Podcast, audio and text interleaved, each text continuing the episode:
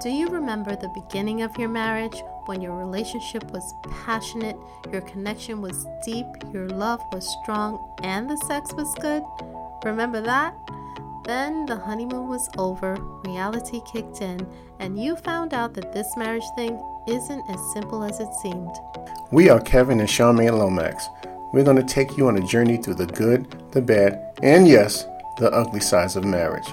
We'll bring you tools from experts in the field and tips that will help you strengthen your relationship. We'll be honest about what it takes to build a healthy one that will stand the test of time. When we learn how to love and make it a priority, this marriage thing is worth it. Hello, everyone. Joining us for an in depth conversation today is the esteemed Dr. Dwayne Buckingham. He is an empathy and resilience expert, a psychotherapist, a dating and marriage counselor, a leadership developer, and in addition to all of that, he's an author and a film producer. Dr. Buckingham, welcome. Well, thanks for having me. Oh, absolutely. We're thrilled that you can make time to come on with us for a little while today. Yes, anytime to talk about love, huh? Yes. We're going to talk about the dark side of some relationships and some marriages. We're covering a topic that is often hidden in the shadows of a person's life. We're talking about domestic violence today. That's right. Hey, Dr. Buckingham, how are you doing today? I'm great. I'm blessed. All right. You know, I remember the first time that we collaborated was at the Marriage Symposium for Perfecting Faith Church back in 2016. Yes, time flies, huh? Good yeah, time. time yes, time definitely mm-hmm. flies. At that time, you spoke to the couples about love. I believe that your title and your segment was "What is Love," wasn't it? Yeah, I think it was unconditional love beyond right. infatuation. I believe is what. It, yeah. Yeah, well, I know one thing. The couples there really enjoyed it. Mm-hmm. So we may have to ask you back on the podcast to speak about that because I think more people actually need to hear that. Mm-hmm. I'm open to it. Please let me know when. Uh, all right, definitely. Before we get started, please tell our listeners a little bit about yourself and what you're most passionate about these days. Well, I am a uh, licensed clinical psychotherapist. I've been in the field now for about 21 years and specialize for the most part in marriage therapy. I've been doing that for the entire 21 plus years. I had most of my training in the Air Force setting. I came in in 98 as a lieutenant and was trained to work with some of our military families, some of the tougher kind of cases due to deployment and, and some of the other different challenges. And I believe the topic that we'll address today around the dark side of marriages, you know, I was trained specifically in that military environment, unfortunately, to deal with some of the darker sides, just to some of the stresses that are put on our military families with deployments and constant moving and things like that. So I had most of my training in a military environment uh, still in the uniform. Currently run a consultant business where I provide counseling, coaching, and consultant services to organizations and individuals. Uh, married myself with two kids. DJ okay. uh, just turned four on yesterday. Oh wow! and already, yeah, oh, yeah, already. and Layla is one. She oh. just turned one in May. Oh wow! And okay. uh, that's a little bit about me, a little bit professional, a little bit personal. Looking forward mm-hmm. to retiring and just doing my consultant business full time. But yeah. Okay, that's awesome. Yes, very, very nice. You have the most beautiful family. Well, thank you. Oh, you're welcome. So, women who deal with domestic violence typically experience one reality outside of the home. You know, they act a certain way in front of their friends and extended family. At work, they seem very capable and accomplished. And at church, you know, things often seem very normal. And then when they go home, no one else can witness their day to day. They pretty much live an oppressed and subjective reality. Do you agree? Yes, that's been my experience. I think women who are living double lives, more educated, more professional women, I found find it more difficult to reach out for help because of the perception and the images that they've established, as you said, outside of the home. Mm, hmm Many women in this situation hide it, uh, and I know personally, you know, they hide it because they're ashamed or afraid or they've gotten so used to it that, you know, they no longer see the harm in it. But before we go all the way in, though, can you explain to our listeners what exactly is domestic violence? In a very simplistic terms, it just would be aggressive or violent behavior towards another individual, typically within a home setting. And that other individual is typically a spouse or a partner. And so it's, it's aggressive behavior that we use the term abuse when we correlate it with domestic violence. It's abusive in nature. Mm. We were looking at some statistics, and on average, every three seconds, 24 people per minute are victims of some sort of domestic violence. Yes, and that's only unfortunately those that's being reported. But like you said, mm. there's a whole another number there of individuals who suffer in silence yes. that um, the numbers don't even reflect that. Mm-hmm. I also saw that on a typical day, there are more than 20,000 phone calls to domestic violence hotlines nationwide. And Kevin was very surprised, I have to say, by these statistics. You, you want to talk about that a bit? I, I think people who haven't seen it firsthand or, or know somebody who dealt with it firsthand are just going to be shocked by what we're about to talk about. Yeah, because I think um, for me, I always kind of wonder like where they get their numbers from or like how many people have they spoken to. I, I usually just like to know, you know, how many people um, that they surveyed to get that number how did they do it? Because mm. when I heard it initially, I was like, wow, that's like every three seconds. You tell yeah. me every three seconds in the world somebody is getting abused. abused. So. And it's more than that. They for this for these stats that I got, they surveyed 12 million people in the U.S. So it's a lot of people. 24 people per minute. That's um yeah every couple seconds or so. It's yeah. hard to wrap your head around that, but um that's why we're talking about it today because how much longer are we going to be silent about this issue as women, you know, in America, where we're supposed to be free and able to, you know, be anything and do anything we want? We're still being oppressed at home in, in many cases. So, you know, I feel passionate about this topic. Yeah, I can see that. yes. But um, but Dr. Buckingham, who can this happen to? Like, who do you mostly see this type of abuse happening to? Right. I think that I mean that's a great question because I don't I don't think it has there, there's no biases when it comes to domestic violence. It does not discriminate. I mean, I've dealt with women who were CEO of companies, and I've dealt with women who you know were stay-home moms. Not to say that that's not important, but just the the range of being able to show that those who were CEOs of companies who had it all on the outside we're still susceptible to this thing called domestic violence, just as well as the stay home wife or mm-hmm. spouse. And the reason why I say stay home because domestic violence is associated with economics and finances. And so there is a different distinction of how those two women are exposed and will actually cope with domestic violence. But mm-hmm. it does not discriminate. It just those two factors, meaning income being one, or whether the person stay home spouse or working, determines how long and how they actually cope with the domestic violence. Wow. But it crosses all economic, financial, ethnic groups. Wow. Okay, that's interesting. Okay, now what are some of the other types of abuse? So there's um, we have physical, yeah. we have emotional, and we have sexual.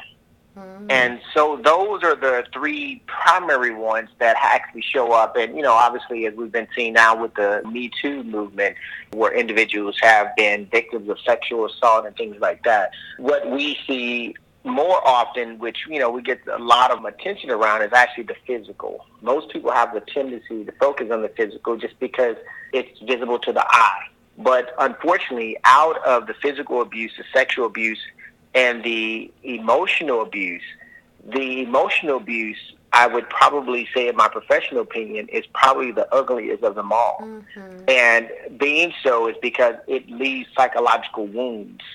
If a man, and I'll use that unfortunately, because a large percent of the perpetrators is typically male against female. Yeah.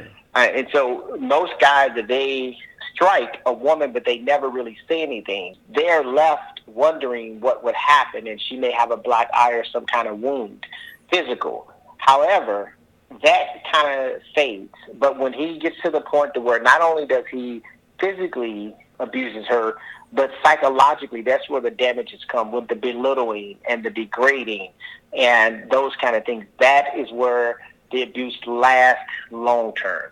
Mm. Wow. Okay. Yes, and I know for a lot of these relationships, marriages that have abuse occurring, it often starts very subtly. It starts with a little comment that is um, maybe condescending or something that's going to strip away at your self esteem. And then it becomes more overt verbal abuse. And after that, you know, it becomes intimidation. After that, they instill fear in you. And after that, it could become physical. And I'm only speaking from a limited, you know, purview. I, I can't speak for every woman, but what is the progression uh, that you typically see in a marriage that's dealing with this? Typically uh, emotional. It starts emotional. Um, mm-hmm. Like you say, the individual would start with putting the woman down or name calling. Mm. And then as they see progressively, you don't respond to the name calling or you make excuses for it. Well, he calls mm. you, you know, mm-hmm. a, a nasty name and you say, well, you know, he's just angry, no big deal, and then you ignore that, and then he pays attention to that. He can call you some of the worst names in the world. You're not kind of like really responding to it. Then next thing he goes to, well, you know, not only calling your name, but he just might slightly shove you, a small mm-hmm. push, and then that small push, he said, hmm, she's, you know, she's brushing it off as well, and then from a small push, it may come a slap and then from the slap to fist. And so it progressively kind of mm. build. They see what they can get away with when they are in that place of becoming that, that aggressive perpetrator.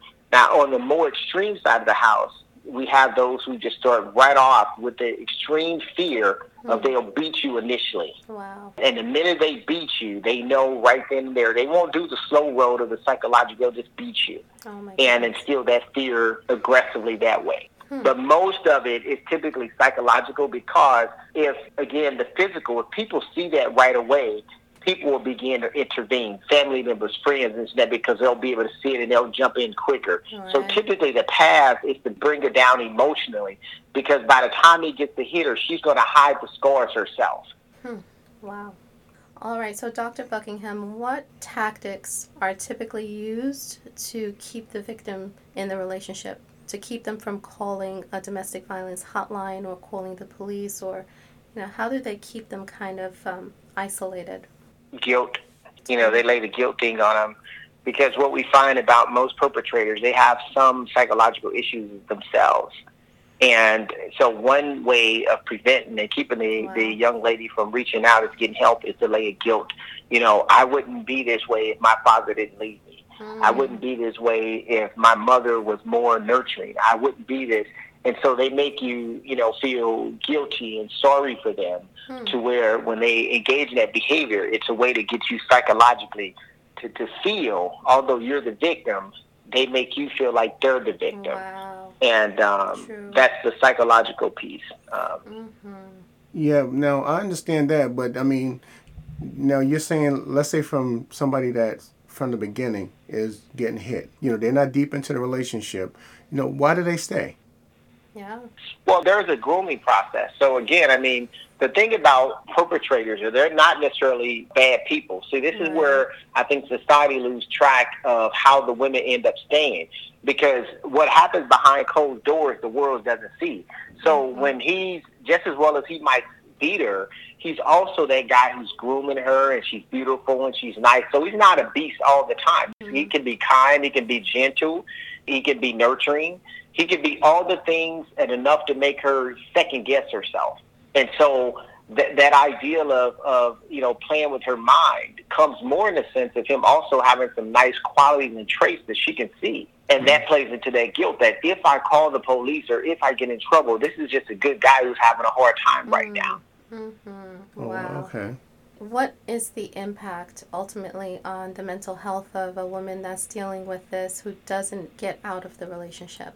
I mean, the number one thing is low self esteem. And then, you know, we also talk about self concept. So, self esteem, you know, has a lot to do with how we feel about our self concept, has more so around the idea of how we see ourselves through the other people's lens. So, from a mental perspective, is that you can take a woman who's very well achieved or accomplished in many aspects in her life, but psychologically, when she's torn down and she's beaten down, mm-hmm. then it has a long lasting impact on her uh, mentally.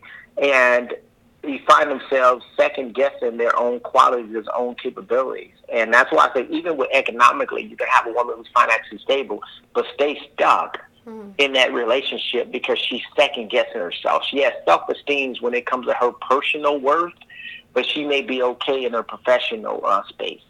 Wow, and, and how does PTSD factor in? I know that some women end up with that issue after dealing with this type of thing.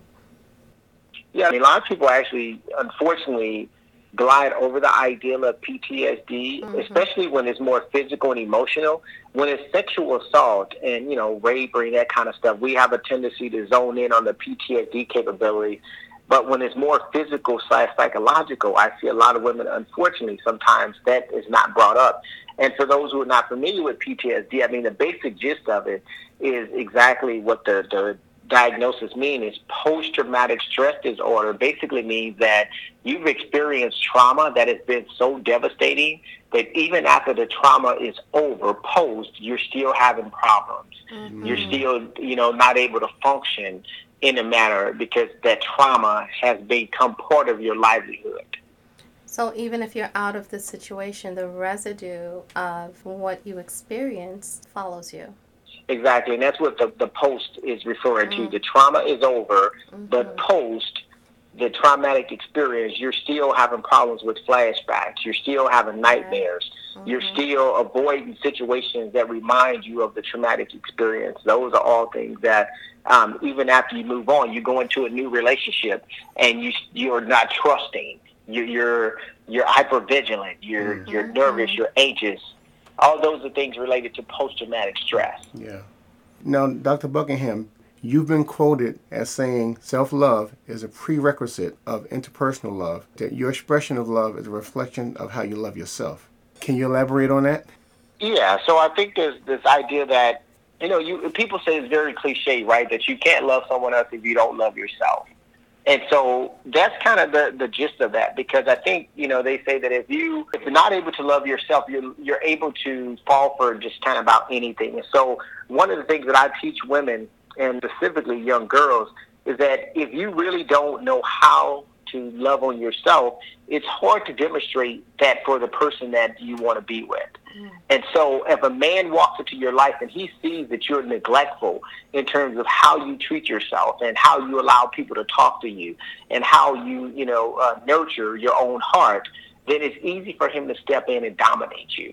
And so I mm. encourage them to practice this thing called self-love. And, and simple ways of saying self-love is waking up every day and giving yourself a positive affirmation. I am capable of being loved because God made me out of love.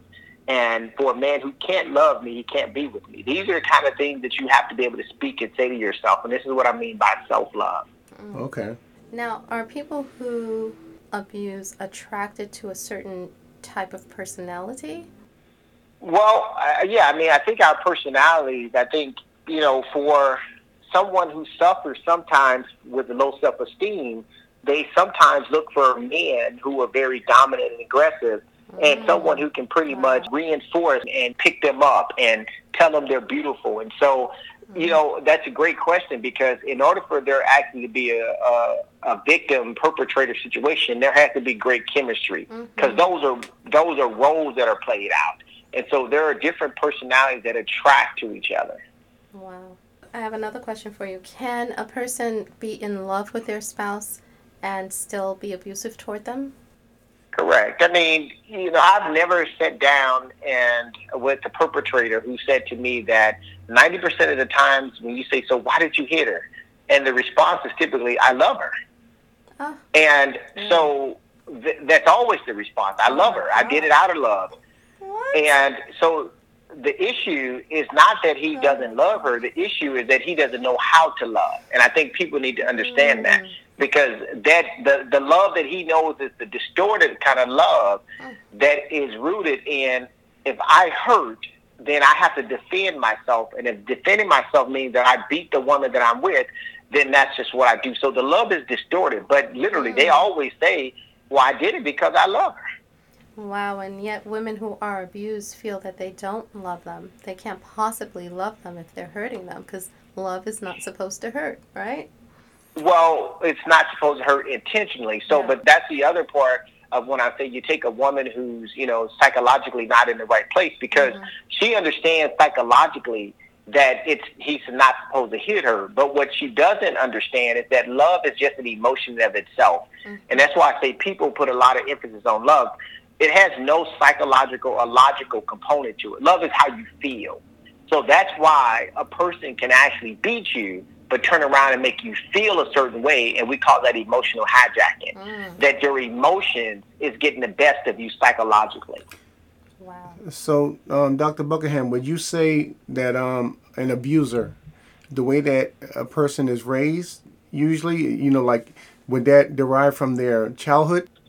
Definitely, that is a contributing factor. You know, I refer to that as love styles. We all have love styles, and mm-hmm. and one of the things that we begin to develop in our love styles is observations, and so we call it vicarious experience, right? When you look at your your parents, or if you don't have parents, so however you learn to love, it typically becomes part of your expression of love, and so the lack of affection in terms of you know, uh, words of affirmation and positive things like that. If you don't have that, we're all familiar with, you know, as we call the love languages. So we develop mm-hmm. certain kind of love languages.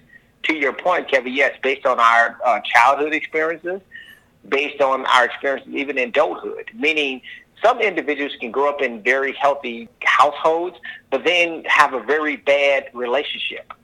Hmm. And so that relationships can leave them stained as well. So if we can't say that it's all childhood that plays a role, but some individuals can just have bad experiences and be, you know, really damaged from that mm. that moving forward. Wow. Oh wow, okay.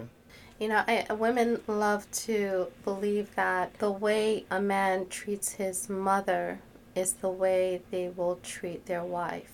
Do you find that that's true?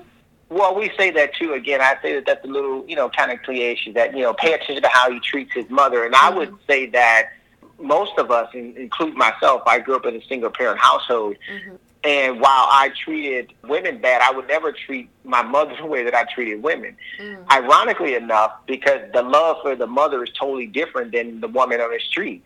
Mm. And so what I would tell him is pay more attention to the women in his life as opposed to his mother because we understand there's some kind of you know I didn't always do right by women, mm-hmm. and some of that was as a result of how I saw men treat my mother. Ah. And so mm. I would not hurt my mother or do anything that would make her, you know, intentionally uh, suffer. But I would do it to other individuals. Mm-hmm. That's the that's the distorted psychology behind that. Like, mm-hmm. wouldn't hurt my mother, but I would turn around and hurt someone else's daughter or sister. Mm. Very interesting. Women are believing that. You you look at the way a man treats his mother, and if he treats her well, you think he'll be a wonderful husband. Okay, very important tidbit you just gave us there. Thank you.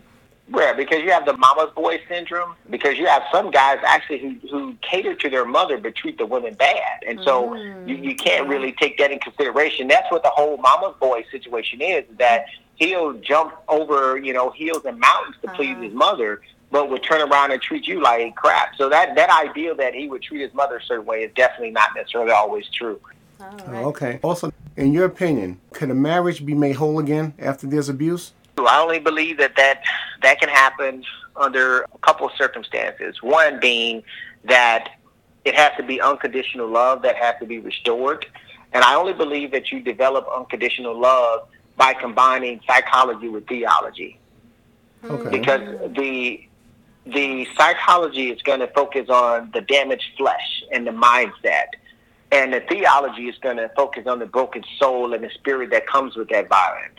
And if both individuals are in treatment and are actually doing the work, then I do believe that you, you can restore um, if both are doing the work and if those two combinations are in theology and psychology, not one or the other, because there's too much damage that's done. That is profound. Psychology and theology. Yeah, theology. So you can't just repair your mind without nurturing and repairing your soul so that you can become whole enough again, I suppose, to move forward. Oh my goodness. Correct. So good. Thank you for that. And what if, though, only one person is willing to get counseling or get the help? Well, there are some therapists who would tell you that you just go do the work and then you can influence that other person. Mm-hmm. Unfortunately, I'm not one of those therapists. Mm. So, if the person is not going to put in the work, I would always say that I am not going to be a victim of your abuse because I'm blind to your ignorance. Mm-hmm. Okay. So if you're not going to get help, I can't help you. And Right. so I think that that's one of the things that keep women stuck is that they believe that they can help the person, Yes. and um, you can't change a person who doesn't want to be changed. Or doesn't even see that they need to be changed. I think some people they they truly don't see what they're doing as a problem, as wrong. Well, well, I do believe that. I mean, I think that people do know. I mean, there's no way now psychologically. I know that I'm beating my wife and I'm kicking her, and I, I know that it's actually wrong. Society and everyone Mhm. tells me that it's wrong. However, you know, we have a tendency to do what we can get away with. And, and so the individual, if you say, "Do you know hitting her is wrong?" the person would obviously say, "Yes, it's wrong," and then you would say, "So why do you do it?" Well, Mhm. she makes me mad. She, she, you know, I, I can't trust her. And so they'll tell you all the reasons as to why they are doing it, knowing that it's wrong. So I don't think it's a matter of them not knowing Okay. um, that it's wrong. It's it's an inability to be able to cope with the distortions that are floating in their head. Wow. Okay, so let's say the marriage ended and the woman has moved on and taken some time to get to know herself again and to heal. What does she do next to make sure that she's even ready for another relationship? Or did you already answer Well- that question with the therapy? Well, yeah, therapy, but you know, healing healing is not a end point. It's not an outcome. It's a process too. Mm. See, this thing about you know someone who goes through and experiences a certain kind of abuse, and all of a sudden they go to therapy, and you know they've gone to church and they're back on the right path. Mhm. The problem with this mindset of we think of healing as an outcome is Mhm. that the, the problem is it makes you believe that you're in a place where you're kind of good, and that's when you're most likely to let your guards down and be susceptible to a manipulative person who can Mm. walk right in Oh and and get you right back in that space. So I always say that even in therapy, you should have some kind of form of prevention, which means it should be ongoing. And so as you enter back into the dating space, just because your equilibrium has been disturbed in such a disruptive kind of way, the ability to be able to get that back is always going to be somewhat tainted because you have the ability of recall. And if you can recall, you're probably going to continuously be on this journey of questioning yourself Mhm. even for the the healthiest one. So what I would say is that as a person gets ready to enter back into a relationship, that they would also continue with the therapy process and not treat it as if I went to therapy, I'm better, and it's done, but treating it more so like you would take your car to get a tune up, so that when you're presented with something that creates a little anxiety in you, you have that support system to help you stay balanced. Wow. Okay. Okay. So, what advice would you give someone who sees red flags in their relationship, but they're not married yet? Um, help. Get help. That's the first thing. I mean, so I always say to, to women is that you want to challenge a man, and I talk about taking the path of least resistance. So if you give him an option to say that, hey, I, I believe that there's some things that I'm not so comfortable with in terms of how you communicate and how you express yourself, would you be willing to go and seek therapy? And he comes back with, well, I'm a private person. I don't like nobody in my business. Mhm. So what I say to a woman in that sense is that if a man loves you, he'll do what it takes to keep you. And I truly believe that. And so if his pride and his ego is bigger than him and the relationship, then run. Run. Because Okay. That's- run. Let it go. Mm. Wow. Okay. I agree. I agree. So, what if there's abuse and they're already married? What resources would you suggest for women who are at this moment in an abusive relationship? Yeah, so I think, you know, there's some churches who believe and, you know, according to scripture, that there's only one way out of, you know, marriage, and that's Mhm. adultery, you know. And so Yeah. anything else shy of that, unfortunately, I've seen situations where we would say, tell them to go to the church. But as a mental health professional, I'm not always too quick to kind of say that because Mhm. unfortunately, sometimes the church has fostered individuals staying in situations Hmm. to where it's strictly unhealthy for them because that's why I said the best solution is theology and psychology, not one over the other. Because we can't necessarily tell a person to pray because the scripture says faith without works is dead. And so we have to be able to equip individuals with tools and skills after they pray. And so I would say that if you're already in the marriage, that Mhm. you do go to church, you do talk to your pastors, but I also would say that you go and get some professional counseling from a therapist. Now, how do they choose a therapist that is equipped to truly bring them out of the situation and get their mind back to where it needs to be? Is there a That's a great question too. So, selecting a therapist is challenging. I get people to always say, "How do I?" You know, so the first place that I mm-hmm. often tell people to go to anywhere in your city uh, or state would be uh, psychology today. So you go to psychology today, and then you can see someone like myself, mm-hmm. and you look at their specialties, and you see what they specialize in. Some will have domestic violence. Some would say that they're they're marriage specialists, and the only way that you can truly determine whether or not a therapist is good for you is to have a session because I can tell you what to look for and I can tell you that the therapist should be someone who listens and is non-judgmental. But these are all textbooks kind of things. What you mm-hmm. have to be able to do is connect with someone who you're able to build rapport with. And what that means is you interview them. You don't go in as if you're some kind of victim and they have all the answers. You interview ah. them and you determine what mm-hmm. your needs are and how responsive they are to your needs. And, and so you have a list of questions. Okay. And what questions? Give us a couple examples of questions that they should ask. So, you know, technique wise, I guess for some individuals, if you know your your style of your personality is one to where you like people to be confrontational. What I mean by confrontational, my mm-hmm. style of therapist is if you say something, I'm going to hold you accountable. Mm-hmm. Now, there's some therapists who they'll just give you the yes and or nod their head, but they are not necessarily like to hold you accountable, be confrontational. Mm-hmm. So for yourself personally, if you know that your growth is is locked in or connected to you being able to have someone hold you accountable, you would ask the question, well, if you felt like I was not being honest, what would you do? Uh-huh if I was not being uh, accountable with myself, how would you help me work through that? Because that's what you need, and you want to hear what they say. And if that doesn't resonate with your soul, run. Oh, okay. Mm-hmm. And I'm going to ask this for those that don't have, maybe they don't have medical coverage and they're trying to find their way and they're in the situation. Is the first session typically complimentary or do they have to have insurance for that first initial testing it out session?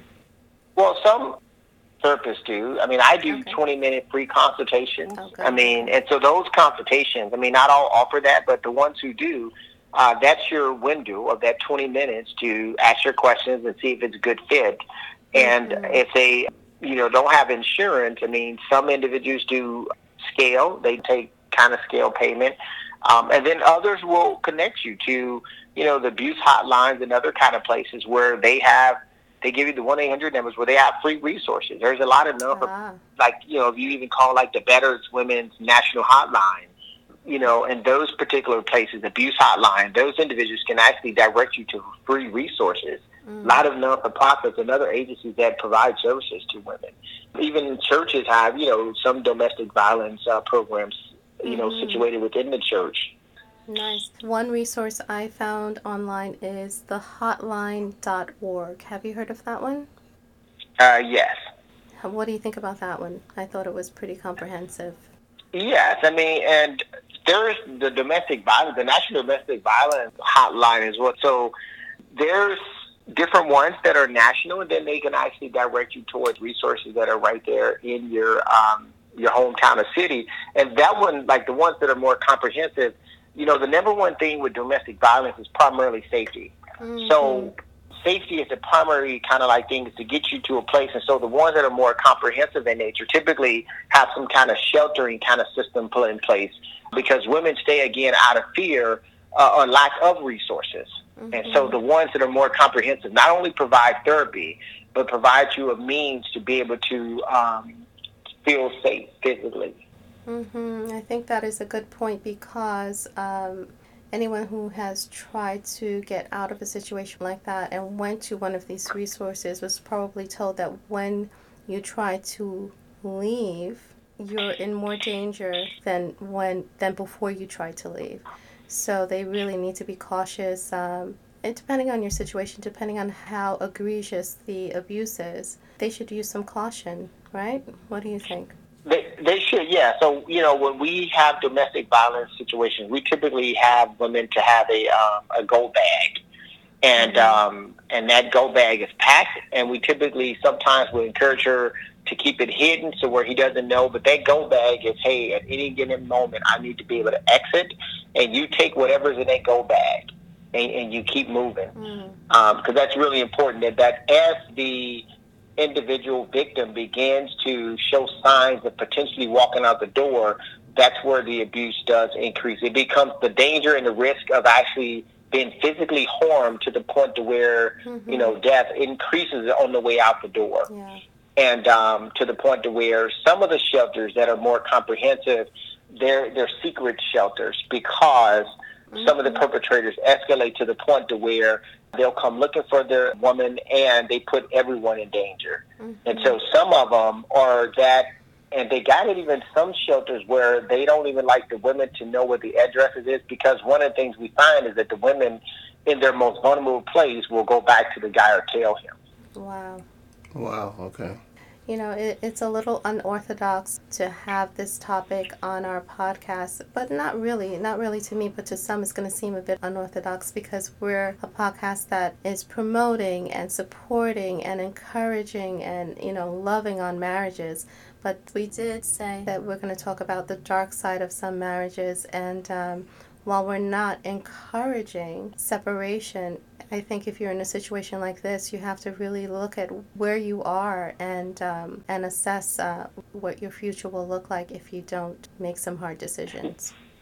Well, I'm glad that you all are talking about it because I think, you know, we got this whole thing wrong about like marriages. Most people, when we even have marriage conferences, we'll say healthy marriages. Who, you know, people typically like to understand how to navigate pain points. So mm-hmm. people who are having healthy, healthy marriages and they're extremely happy, those individuals are probably less likely to find themselves being in this kind of situation. Mm-hmm. That's the problem, is that we don't have enough in the forefront to talk about the pain points, to talk about marriage is not all pretty and it's not all happy. And, and unfortunately, there's not one individual in 20 years of doing therapy that I've ever ran into a man or, or a woman who said, you know what, I'm going to get married and I love them to death, but I know for a fact that he's going to start beating me.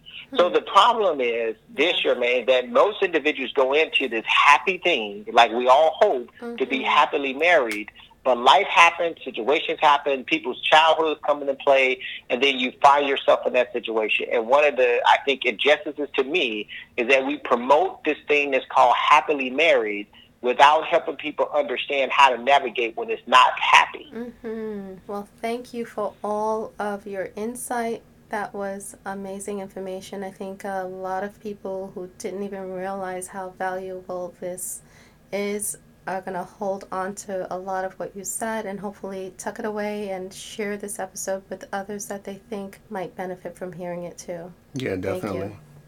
Thanks for having me. Yeah. So now we're going to move on to our next segment. And what I normally do is I usually go out and ask married couples questions and let them answer it. I usually call it the listener's question. But because you're our guest, I'm going to ask you the questions and I'll let you answer them. Is that okay? Okay. Okay. So my first question is what is the secret to a successful marriage? Secrets to a successful marriage is to love a person despite themselves. Mm. mm, okay. Wow. Yeah. That's that's the secret. You have to love them despite themselves. So even when they can't love themselves, you have to love them. And as we know that term to be unconditional love, mm. it's called positive regard. You don't love a person to change them. You love them for who they are. And the idea behind positive regard is that when a person feels like they're loved despite their shortcomings, they'll mm. be more willing to change for you. Oh, okay. Okay. I understand that. That is beautiful. I love that. Okay, so my next question is name a couple whose relationship inspired you and why. So, couple relationship who inspired me and why. Um, I actually have one of my um, couples, one of my clients actually. Uh, him and his wife have been married about sixty years, Wow. Wow, okay. and um, and so and the reason why they kind of inspire me is obviously not just the time frame because I don't get off into years because quantity doesn't always eat- equate to quality. hmm Okay. So when people throw out the years, I don't get too impressed by that because I've had couples who've been married for 25 years and been miserable for 23. right. But so that doesn't impress me. So th- the quality though of their relationship, you know, what he said to me is that without even having you know any college degree or any of those kind of things, he said to me that if you do right by a woman and you give her all that she needs, the psychology behind giving her what she needs is that she'll be inclined to give you what you need. Mhm. And it, so it's pretty much a mindfulness about always being aware of what the person wants or needs. And in reverse, and in actuality, you'll get your needs met. And so that's how they've gotten 60 years kind of like moving forward is the idea of putting the other person first and thinking about what their needs are. And your needs will get met in return with the right kind of person. Oh, okay. Very nice. All right. That's yeah. That's definitely nice. Okay. So the next question: How did you know that you were ready to get married? Um, one of the things I, I was writing a book, I'm always writing these books, but the title of the book is I Found My Wife After I Found Myself. Wow. Okay. And um, Wow. so I knew that I was ready once I went through this five year of being celibate.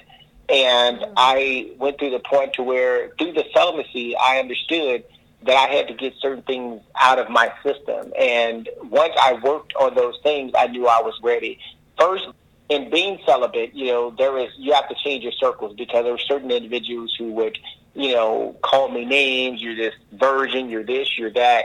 Um, but I think you're ready when you're ready to take the feedback from people and look at them and change your circles. Mhm. And that's when I know that I was ready. When I was ready to change my circles and could care less about the impact of changing the circle, I knew that marriage would be for me. Wow. Okay. All right. Nice. Nice. Yeah. Okay. And the last question: What is one marriage tip you wish you would have received before you got married?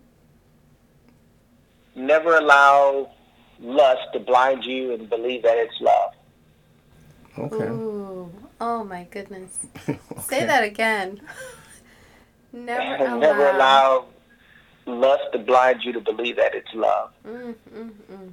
Wow. Okay. Because Wow. unfortunately, the, the the thing behind that is unfortunately, um, some of us end up being intimate before we wed, Mhm. and so we go into marriages with certain physical desires, and those physical desires sometimes can, which is lust, trick us into believing that we're in love when it's really out of lust. Oh, And so you can't really let lust blind you to believe that you're in love. And you love. Mm. Okay. Okay, that's good. Well, thank you for those answers. You are full of all of these good chunks of information. I wish we had more time to talk to you about other topics. Hmm. oh my goodness.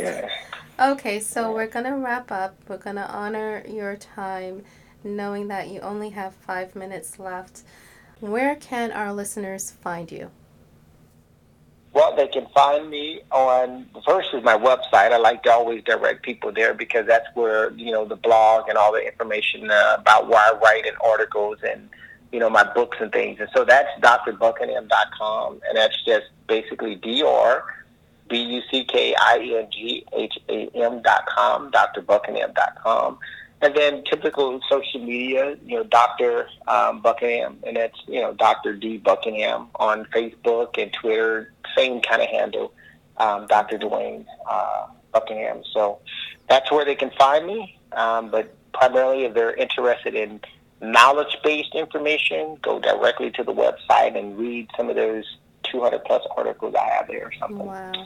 Do you have any great upcoming events? I know you had a, an event for singles some time ago, I saw earlier this year, was it?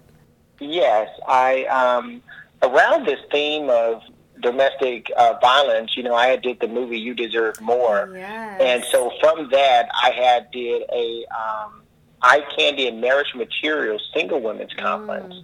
Mm-hmm. And the purpose of that conference was to teach women how to distinguish between a man who would actually easy on the eyes but bad on your heart. Hmm. Um, and so we're having that conference I had in February, uh, a couple of days before Valentine. And so I'm having in October the eye candy and marriage material workshop. And so I'm going to teach women how to create a customized dating plan and a marriage roadmap. And where is that going to be held? That's going to be held here in uh, Maryland, and I'm actually going to be doing it on doing a online webinar version in mm-hmm. let's see, this October in October as well. So we're going to have the conference here, the the workshop, and then I'm going to do the same thing, but it's going to be virtual. Very okay. nice. Will you share good. that information with us when you have it handy? And yes, we'll I sure will.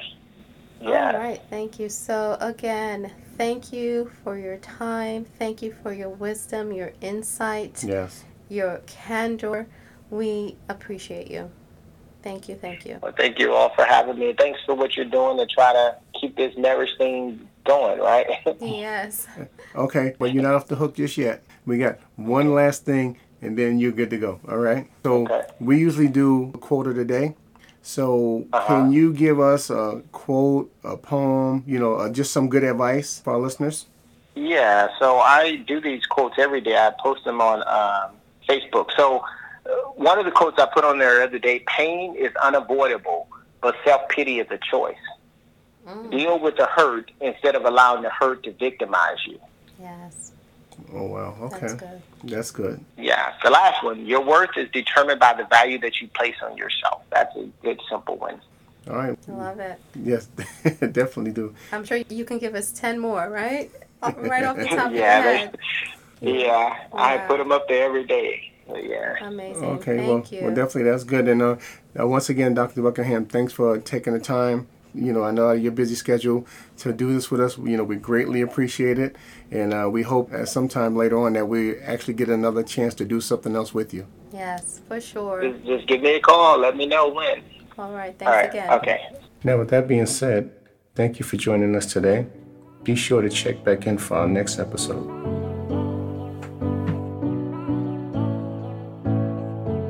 Do us a favor and review us on iTunes or whatever podcast platform you listen on. If you give us a five star rating, we might just shout you out on one of our future episodes. And if this episode resonated with you, take a screenshot and share it on Instagram or Facebook and tag us at This Marriage Thing. Until next time, peace and love.